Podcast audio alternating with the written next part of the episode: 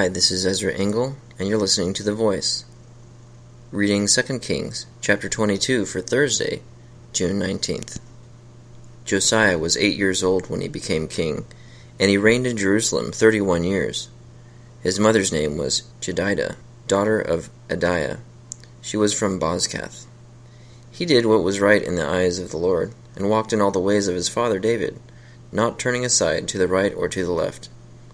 In the eighteenth year of his reign, King Josiah sent the secretary Shaphan, son of Azaliah, the son of Meshullam, to the temple of the Lord.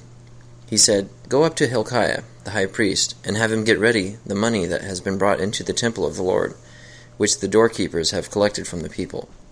Have them entrust it to the men appointed to supervise the work on the temple, and have these men pay the workers who repair the temple of the Lord, the carpenters, the builders, and the masons. Also have them purchase timber and dress stone to repair the temple. But they need not account for the money entrusted to them, because they are acting faithfully. Hilkiah the high priest said to Shaphan the secretary, I have found the book of the law in the temple of the Lord. He gave it to Shaphan, who read it. Then Shaphan the secretary went to the king and reported to him, Your officials have paid out the money that was in the temple of the Lord, and have entrusted it to the workers and the and supervisors at the temple. Then Shaphan the secretary informed the king, Hilkiah the priest has given me a book. And Shaphan read from it in the presence of the king. When the king heard the words of the book of the law, he tore his robes. He gave these orders to Hilkiah the priest, Ahikam, son of Shaphan, Achbor, son of Micaiah, Shaphan the secretary, and Asaiah, the king's attendant.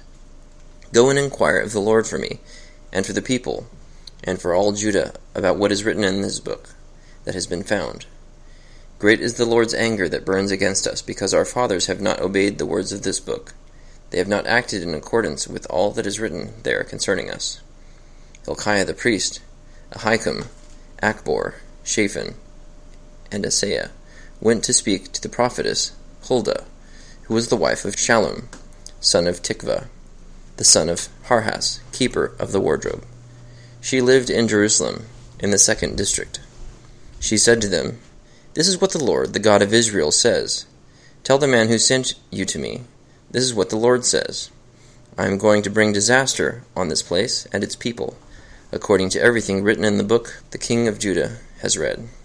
Because they have forsaken me, and burned incense to other gods, and provoked me to anger by all the idols their hands have made, my anger will burn against this place, and will not be quenched. Tell the king of Judah, who sent you to inquire of the Lord, This is what the Lord, the God of Israel, says concerning the words you heard.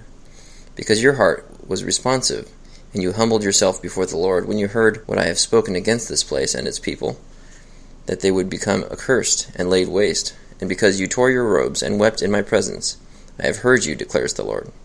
Therefore I will gather you to your fathers, and you will be buried in peace. Your eyes will not see all the disaster I am going to bring on this place. So they took her answer back to the king. 2 Kings chapter 22.